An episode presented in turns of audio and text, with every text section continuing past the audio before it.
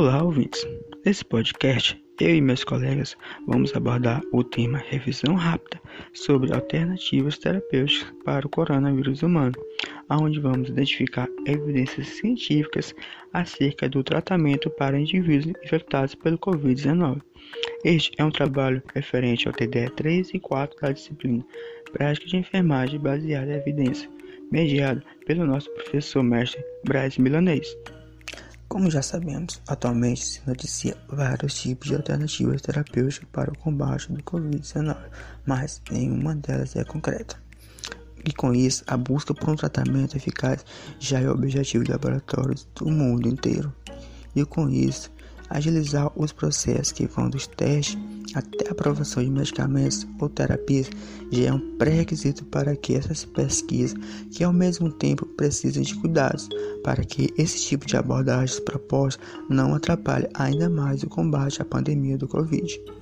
E com isso, essas pesquisas vão se reposicionamento e descobertas de novos fármacos, passando pelo desenvolvimento de substâncias a partir de anticorpos e até análise de sintomas de processos inflamatórios. Pelo cenário atual, sabemos que essa pandemia do Covid-19 preocupa o mundo todo e atualmente ainda não há evidência de ensaios clínicos randomizados que qualquer terapia potencial melhore os resultados em pacientes com infecção pelo coronavírus. Mas, além disso, ainda não há dados de ensaio clínico que apoiem qualquer tipo de terapia prolifática. E com isso tudo, já sabemos que já mais de 300 ensaios clínicos ativos estão em andamento.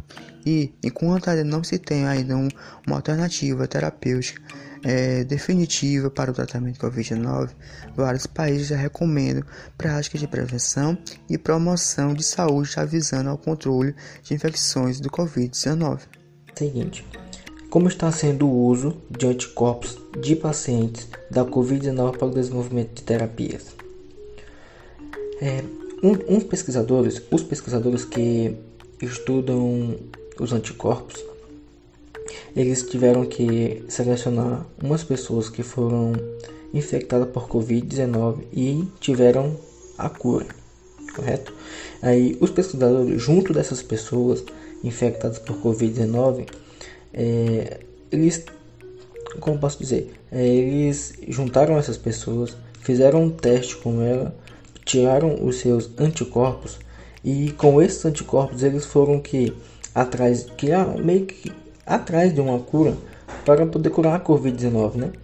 E alguns pacientes foram encontrados um, uma variação muito grande né, de anticorpos neutralizadores, que é como são denominados esses tipos de anticorpos neutra, é, neutraliza, neutralizantes para para o SARS-CoV-2, né? Os pesquisadores eles viram que algumas pessoas é, tinham níveis de anticorpos tão baixos que tipo até mesmo o plasma sanguíneo dessas pessoas eram quase inativo para essa, essa pesquisa. Mas também com tudo isso tinha umas pessoas que produziam anticorpos potentes, mas ao mesmo tempo que são potentes, eles são em baixa concentração, quer dizer, quantidade mínimas. E com isso é muito difícil encontrar uma cura para a Covid-19 por conta disso. Aí, uns pesquisadores eles tiveram, como eu posso dizer, um resultado preliminar, como eu posso dizer, é, interessante dessa pesquisa. Essa pesquisa ficou chamada como Rockefeller. Como como posso dizer, meio que animador esse tipo de pesquisa, essa pesquisa, né? Com tudo isso que eu acabei de falar, foi notado que as pessoas, as pessoas recuperadas da Covid-19 não apresentavam anticorpos neutralizantes suficiente no organismo a ponto de tornar-se eficiente a transferência é, desse, do plasma, como eu posso dizer, do plasma já potente, como eu posso dizer, os anti, já com os anticorpos potentes, de um ex-infectado, quer dizer, de uma pessoa que já teve a cura, para um paciente de coronavírus, quer dizer, um que já tem, que tenha coronavírus, mas não foi curado. Para isso, seria necessário passar um processo de clonagem desse tipo, desse anticorpos, é, para que esse anticorpos ele vá atuar na inibição da reprodução do vírus, certo? Esses tipos de testes eles já foram iniciados este ano. e, e ainda serão estão sendo em dimensões como, como posso dizer pequenas, né? E com poucos pacientes, por enquanto.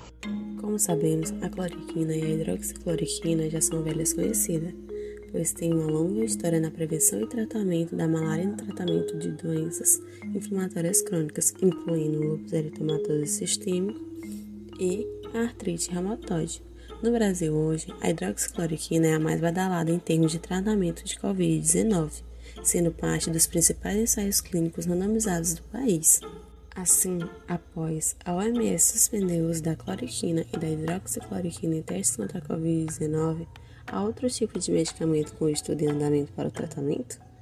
Sim, mesmo com a suspensão da cloroquina e da hidroxicloroquina, os testes contra os medicamentos ao estudo mundial continuaram. São eles: o Remdesivir, que é o medicamento usado contra o ebola, a combinação de lopinavir e ritonavir usado no coquetel contra o HIV e o interferon beta, uma molécula que, em testes anteriores, demonstrou efeitos em macacos da espécie SARS infectados pela síndrome respiratória do Oriente Médio.